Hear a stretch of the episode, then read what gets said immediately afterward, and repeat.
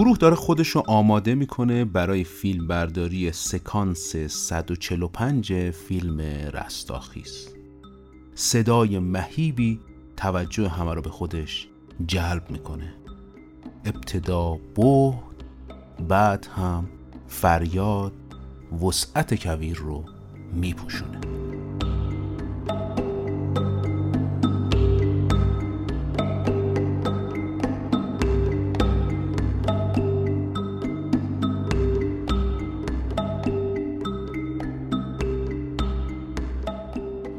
اسپانسر این قسمت از رادیو سانسور لحظه نگاره یه سرویس آنلاین برای وبینارها بعد از کرونا توجه خیلی به وبینارهای آنلاین جلب شده و بسیاری از افراد ترجیح میدن کلاس های آموزشی، جلسات کاری و حتی دور همیای دوستانه رو برای حفظ سلامتی خودشون و دیگران آنلاین برگزار بکنن. لحظه نگار این امکان رو بدون نیاز به نصب نرم افزار یا هر گونه افزونه دیگه ای فراهم می‌کنه.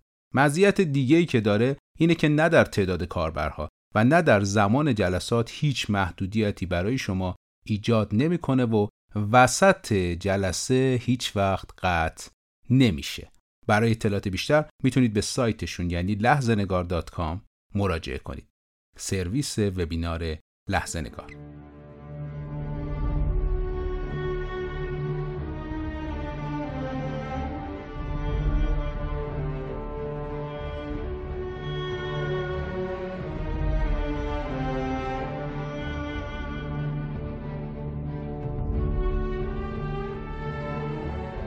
سلام.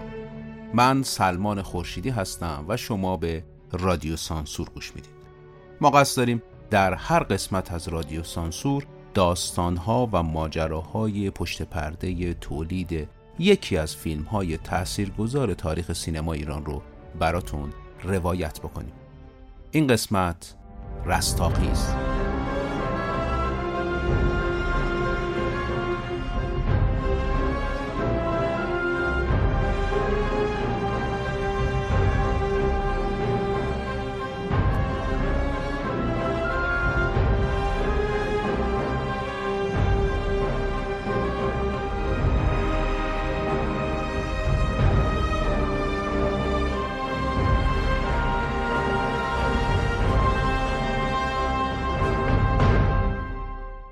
فرهنگ آشورایی به عنوان بخش جدا نشدنی از هویت شیعی همواره مورد توجه بوده. از مرسی خانی و مداهی تا تعذیه و تئاتر. و در دوره معاصر سینما بستر مطلوبی برای روایت این واقع است. با تعریف واقعی آشورا رو در سینما میشه با فیلم های مثل روز واقعه و سفیر و همین فیلم رستاخیز مثال زد.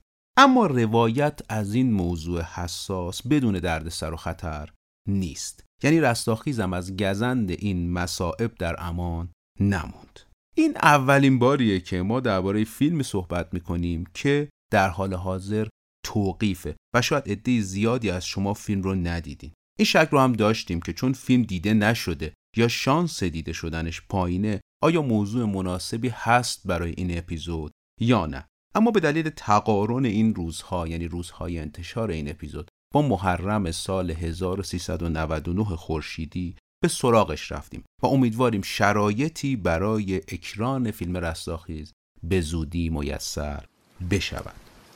به نام خدای رحمان و رحیم.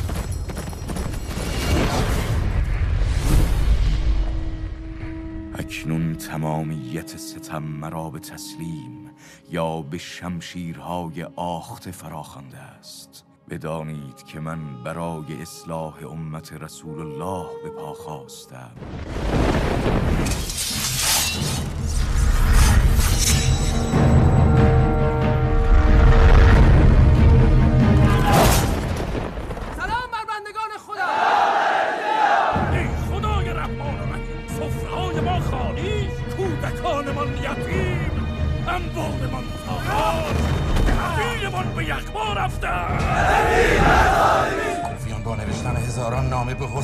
خلافت خروج کردم. حسین ابن علی بنده صالح خدا. به سوی کوفه به شتاب که چشم براه تویی. یا که باغها سرسبز و میوه ها رسیده.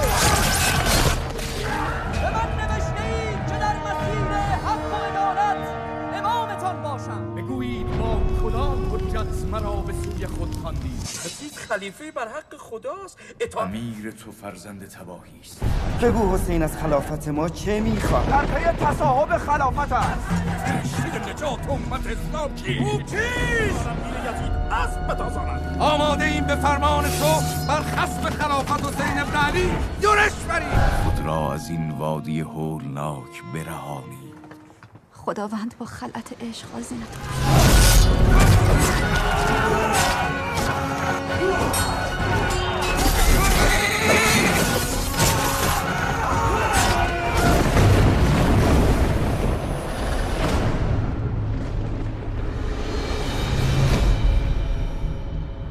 آقای احمد رضا درویش متولد سال چهل در همدان هستند.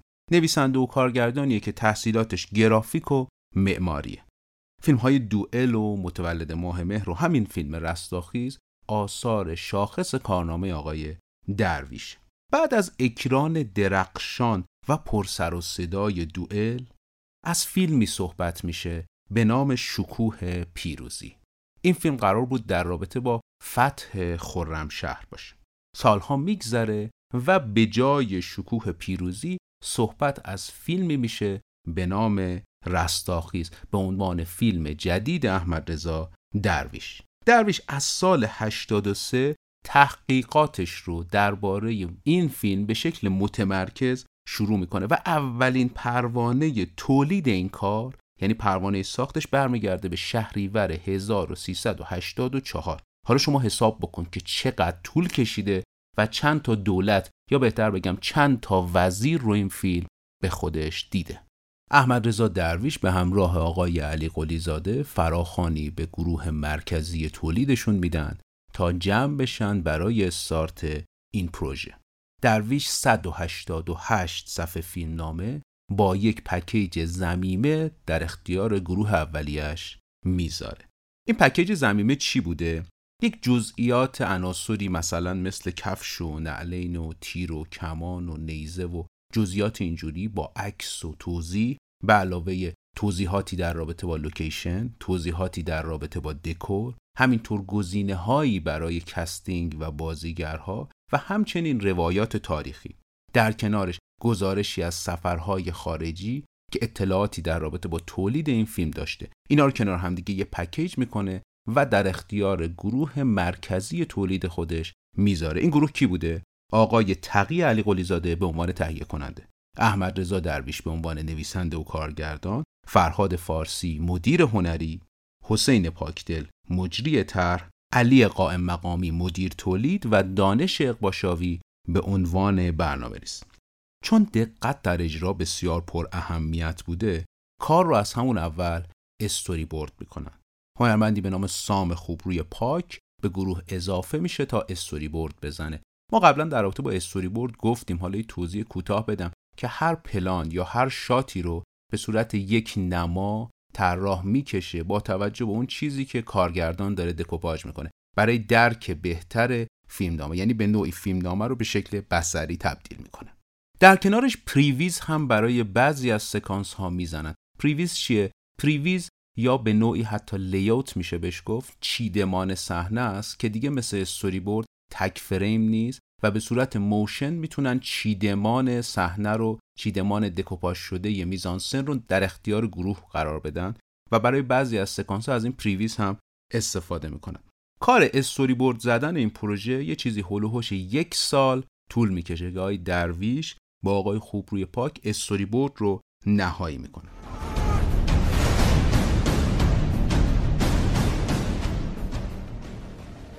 مردم کوفه. نامه های شما به من رسید. فرستادگانتان گفتند سوی ما بیا که امام نداری. آیا رأی شما جز آن است که در نامه هاتان به من نوشتی؟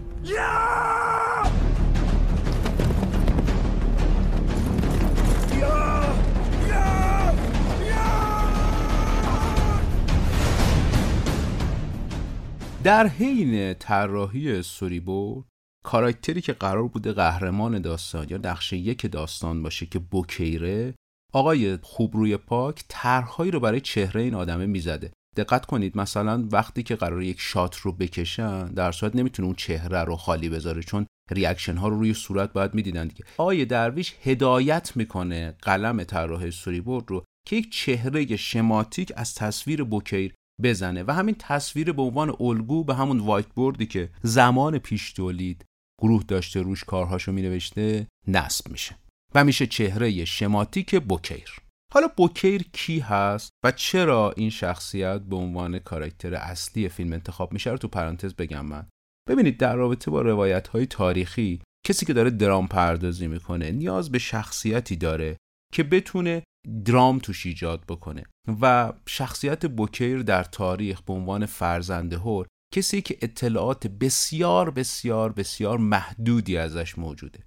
پس نویسنده می‌تونه حالا دراماتیزش بکنه. اگر بگه رفت فلانجا اگر بگه این رو گفت اگر هر اطلاعاتی ازش بده تناقض تاریخی پیدا نمی‌کنه. پس شخصیت بوکیر این پتانسیل رو داشت که احمد رضا درویش دراماتیزش بکنه و درام رو با اون پیش ببره. برای نقش بوکیر بهرام رادان، شهاب حسینی و خیلی از آدمهای دیگه تست دادن اما به نتیجه نرسید و اون چیزی نشد که آقای درویش مد نظر داشت. گروه کارگردانی این کار casting رو داشت انجام می‌داد که حمیدرضا چاروکچیان و محمد افرابی و خانم آذر امیر خانساری کسانی بودند که در کنار آقای درویش داشتن کار casting رو انجام می‌دادن. این casting حول و حوش نه ماه طول می‌کشه. اما در طول این نه ماه هنوز گروه نتونسته بود بکیر رو پیدا بکنه. یعنی کسی که آقای درویش تاییدش بکنه به عنوان نقش اصلی فیلم. حالا چطوری به بوکیر می‌رسن و به کاراکتر آرش آصفی؟ تیم کارگردانی همه گزینه هاشو در رابطه با این کاراکتر تست می‌کنه و به نتیجه نمی‌رسه. می‌خوان از بهرام عظیم پور که به گروه اضافه بشه که کمک بکنه گزینه های بیشتری رو در اختیارشون بذاره. حالا کیه این آقای بهرام عظیم پور کسی که دستیار اول و انتخاب بازیگر مثلا از کرخ تارایم بوده دستیار آقای مخمل باف در سلام سینما بوده مشاور هنری چه بوده؟ تو خیلی از پروژه های بزرگ حضور داشته. گفتن حضور ایشون می‌تونه کمک بکنه تا گزینه های جدیدی در اختیار گروه کارگردانی قرار بگیره. زمانی که بهرام عظیم‌پور به دفتر میاد گفتیم یه تصویری کشیده بودن شماتیک از بکیر. به محض اینکه این تصویر رو می‌بینه میگه من یه نفری رو می‌شناسم که این قیافه رو داره. بقیه میگن که این یه تصویر فقط شماتیکه که آقای درویش توصیف کرده و طراح استوریبورد کشیده ولی آقای عظیم‌پور میگه یه نفر رو من می‌شناسم اما یادم نیست که. یکم که فکر می‌کنه متوجه میشه که زمانی که داشته سریالی رو تولید می‌کرده آقای علی پورکیانی تهیه کنندش بوده. برادر آقای پورکیانی با یه نفری میاد سر صحنه و ایشون یادشه که قیافه اون آدمه شبیه این کاراکتر شماتیک بوکیره میگردن و میگردن تا پیدا بکنن ایشون کی بوده. متوجه میشن ایشون بازیگریه به نام آرش آصفی که سال 83 تو فیلم مواجهه آقای سعید ابراهیمی فر بازی کرده. ما در رابطه با آقای ابراهیم فر توی اپیزود ماهی و گربه صحبت کردیم. دقت کنید من اینجا میگم این اپیزود اپیزودیه که اسم خیلی زیاد توش گفته میشه. من سعی کردم تا جایی که میشه این اسمها رو خلاصه بکنم. اما خب یه مقداری نیاز داره که دقت بیشتری داشته باشید تا موضوع از دستتون بیرون نره. خب داشتیم در رابطه با فیلم مواجهه آقای سعید ابراهیمی فر و بازی آرش آصفی تو اون می‌گفتیم. این فیلم متاسفانه توقیف میشه و آقای آصفی بسیار لطمه می‌خوره از لحاظ روحی نسبت به فیلمی که توش بازی کرده و توقیف شده. پس گویا اون زمان می‌کنه و میره هندوستان. بعد گروه آمارشو می‌گیره متوجه میشه از هندوستان هم برگشته رفته یه جایی توی بوین زهرا تو روستاهای اطراف بوین زهرا یه زمینی گرفته و دور از تمدن داره زندگی می‌کنه. دعوتش می‌کنن که بیاد و آقای درویش و گروهشون آقای آصفی رو ببینن. آرش آصفی به تهران میاد جلسه ای رو با گروه تولید داره اما بزرگترین مشکل اون زمان وضعیت فیزیکی آرش آصفی بوده. به شدت لاغر بوده و برای این شخصیت می‌خواستن که حالا نه تنومند ولی کسی باشه که لاغر حداقل نباشه. پس برنامه ورزشی رو به آرش آصفی میدن تا بدن خودش رو در زمان پیش تولید بسازه و خودش رو بعدا به گروه معرفی بکنه. جالبه آرش آصفی زمانی که به گروه اضافه میشه هم توانایی خوبی در اسب سواری داشته هم توانایی خوبی در جنگیدن و شمشیرزنی داشته و به شهادت گروه کمترین میزان تنش بین گروه تولید و آرش آصفی بوده گروه کستش رو با آرش آصفی تکمیل می‌کنه و 119 نفر بازیگر فیلم رستاخیز تکمیل میشن تا تیم وارد تولید بشه. او که در مکه کعبه ناطقش می‌خوانن. کیست اول مجرم ابراهیم. و اساس دین. عدالت است. و حسین به کوفه میآید تا عدالت برپا کند و حکم خدا را جاری سازد. آری. نشنیدم. عدالت! ما مسلمین را عزت فقرا را ثروت امیران را غرور و نام عرب را در جهان پرآوازه کردیم. آنگاه حسین آین پیامبر را بر باد رفته میپندارد تو همزاد شیطانی. سروری سزاوار کسی است که بیمهابا بر خسم خلافت عالمگیر یزید اسب بتازاند.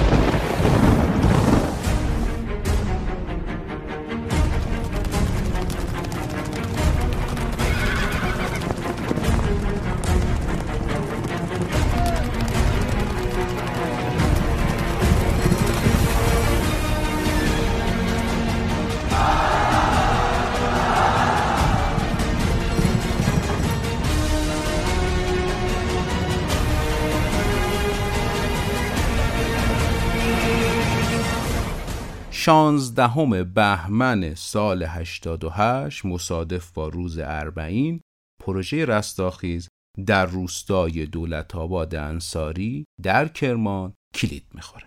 اولین شب فیلمبرداری بارون بسیار سختی می‌گیره در محل تولید و هنوز گروه سایبان درستی برای استبلای اسبا نزده بوده و یه بخش عمده این اسبا خیس میشن و خطر سرماخوردگی یا حتی مرگ داشتن. گروه خیلی دچار چالش میشه در شب اول و سعی می‌کنه بخشی از این اسبا رو به محل دیگه ای منتقل بکنه. گروه دیگه ای سعی می‌کنه شروع کنه استبل ها رو مسقف کردن تا نهایتا تلفاتی در اسب ها نداشته باشن. همونطور که گفتم برنامه ریز کار دانش اقباشاویه که از جلسه 17 هم همزمان دستیاریه که آقای درویش هم میشه. اقباشاوی تو فیلم های مهمی مثل برنگ ارغوان، دوئل و همین فیلم رستاخیز در تیم کارگردانی بوده. فیلم تاج محل که خودش نویسنده و کارگردانش هم بسیار خوش درخشیده و نامزد بهترین کارگردانی از جشنواره فجر بوده. حالا دانش اقباشاوی روی خط رادیو سانسوره تا بیشتر از فیلم رستاخیز از زبان دانش اقباشاوی بشنویم. سلام دانش جان به رادیو سانسور خوش آمدیم سلمان جان سلام. چاکرم. ممنون از تو. رادیو سانسور و پادکست خوبت که یه جور تاریخ شفاهی دراماتیزه شده است. و از این بابت خوشحالم و یعنی با گوش دادن بخشایی از پادکست مثلا اجرا وارد می شود مانی حقیقی خیلی حال کردم. دقدقم بوده که اینا یه جایی ثبت بشه. با شکل جذابی. و دم شما گرم که اراده کردی یه شکل جذاب جمعآوری و ارائه چگونگی ساخته شدن فیلم های مهم رو انجام بدی در خدمت ممنونم که ما رو میشنوی. دانشان یکی از چالش های شما تأمین اسب و سوار بوده. برای ما ممکنه از این تلاش ها بگی؟ آقای درویش همیشه جمله جالبی داره فوق العاده است. میگه سختی کار ما داخل این مملکت اینه که در شرایط غیر استاندارد می‌خوایم فیلم استاندارد بسازیم. یکی از شرایط غیر استاندارد برای فیلم سازی تو ایران نبود مثلا حیوانات تربیت شده برای فیلمه. مثلا برای اینکه ما اسبای فیلم رستاخیز رو تهیه بکنیم اسبایی که بتونن تاخت برن و اینا طبق آنالیزی که کرده بودیم 250 تا اسب ما نیاز داشتیم. که این 250 تا اسب 45 تا اسب کاراکترهای اصلی فیلم بودن طبیعتا. همونجور که می‌دونید.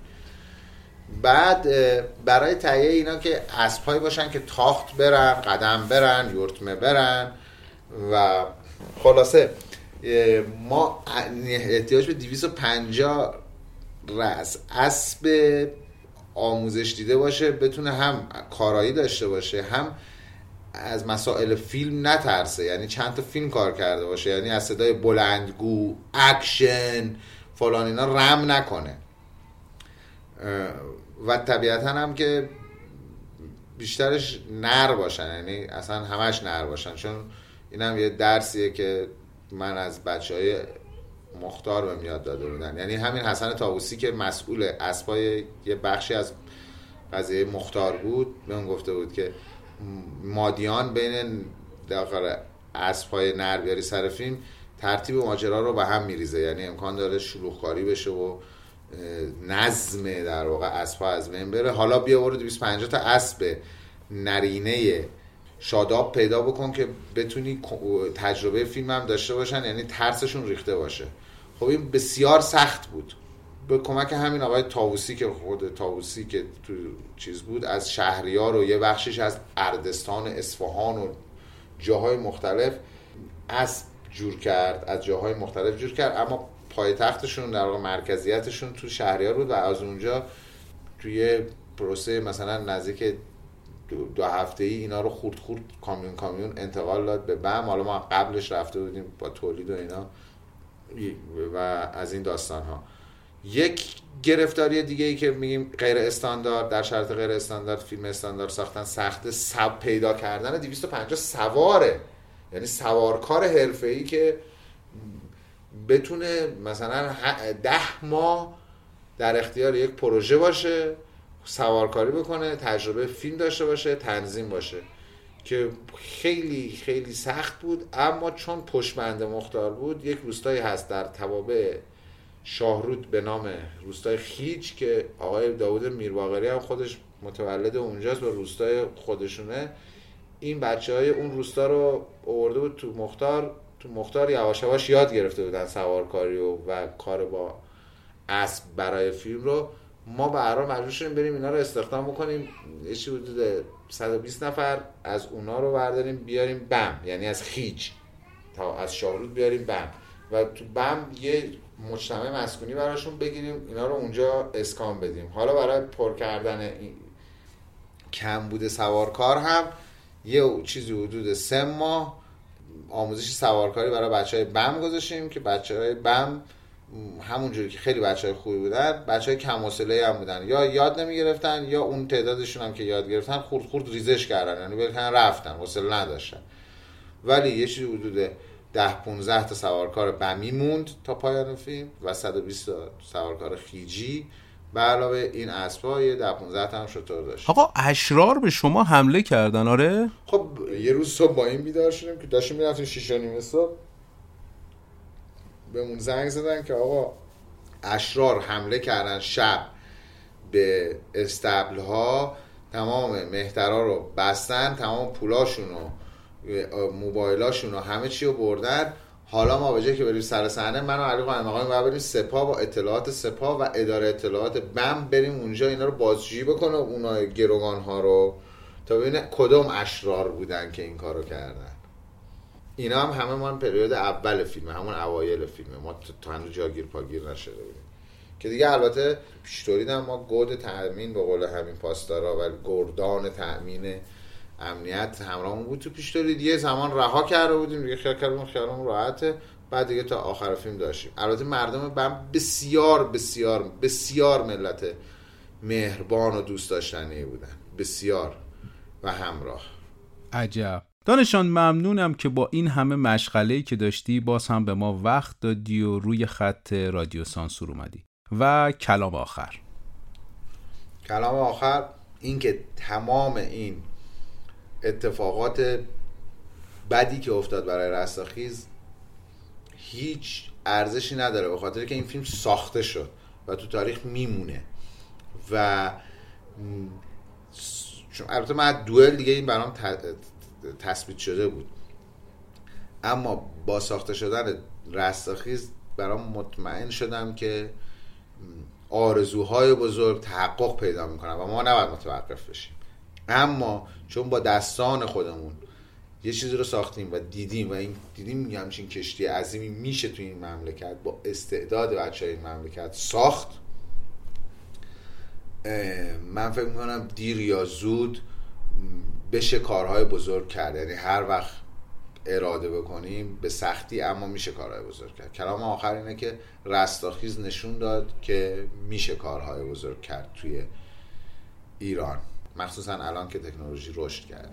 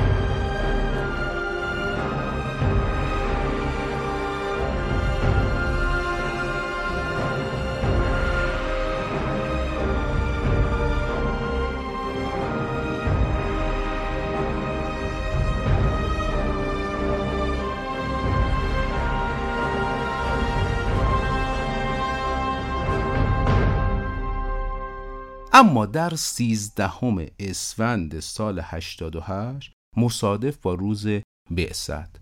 گروه می‌خواسته سکانس 145 رو بگیره. سکانسی که گفتگوی عمر ابن سعد در کربلا با امام حسین.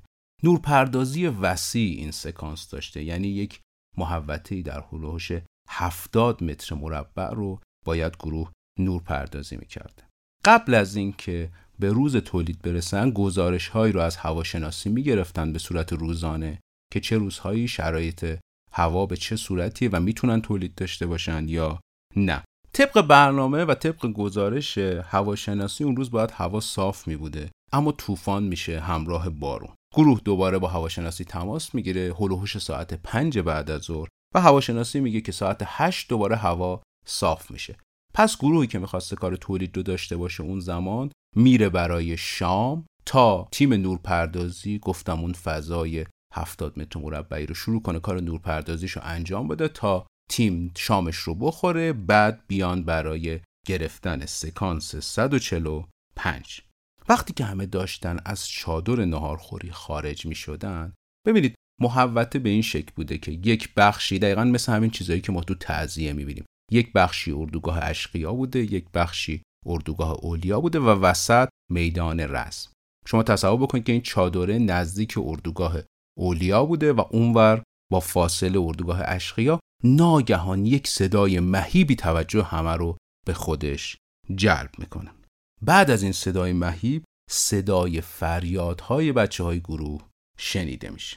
عوامل تولید سعی می‌کنن خودشون رو به محل این فریادها برسونن و متوجه میشن که محمد صاحبی از بالای آنترپوز سقوط کرده روی زمین آنترپوز چیه؟ آنترپوز یه چیزی شبیه یک مکعب داربست فلزیه که حالا در ارتفاعهای مختلفه و آقای صاحبی که دستیار آقای جعفریان به عنوان فیلم بردار بودن یعنی دستیار فیلم بردار بودن از بالای آنترپوز سقوط می‌کنه و همون موقع به کما میره گروه سعی می‌کنن در اسرع وقت ایشون رو به بیمارستان برسونن حتی شرایطی برای حضور هلیکوپتر و آمبولانس آی دار و شرایط دیگر رو فراهم می‌کنن. اما سه روز بعد محمد صاحبی یا بهتر بگم محمد خواص صاحبی جونش رو از دست میده.